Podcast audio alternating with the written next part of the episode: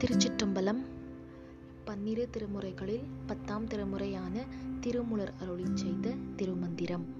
பாடல் இருநூற்றி பதினொன்று வயிற்றுப்பிணி நீங்குமாறு.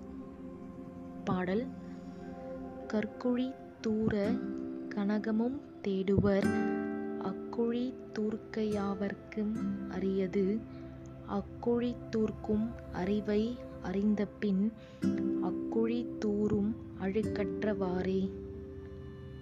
பொருள் இவ்வுலகத்தவர் வயிற்றை நிரப்புவதற்கு பொன்னைத் தேடுவர். அந்த வயிற்றை குறையாமல் நிரப்புதல் எல்லார்க்கும் அரிது. அக்குழியை நிரப்பும் திருவடி ஞானம் பெற்றபின் பிறவிக்கு காரணமான வினையும் நீங்கி வயிற்றுப்பிணியும் நீங்கிவிடும். திருச்சிற்றம்பலம்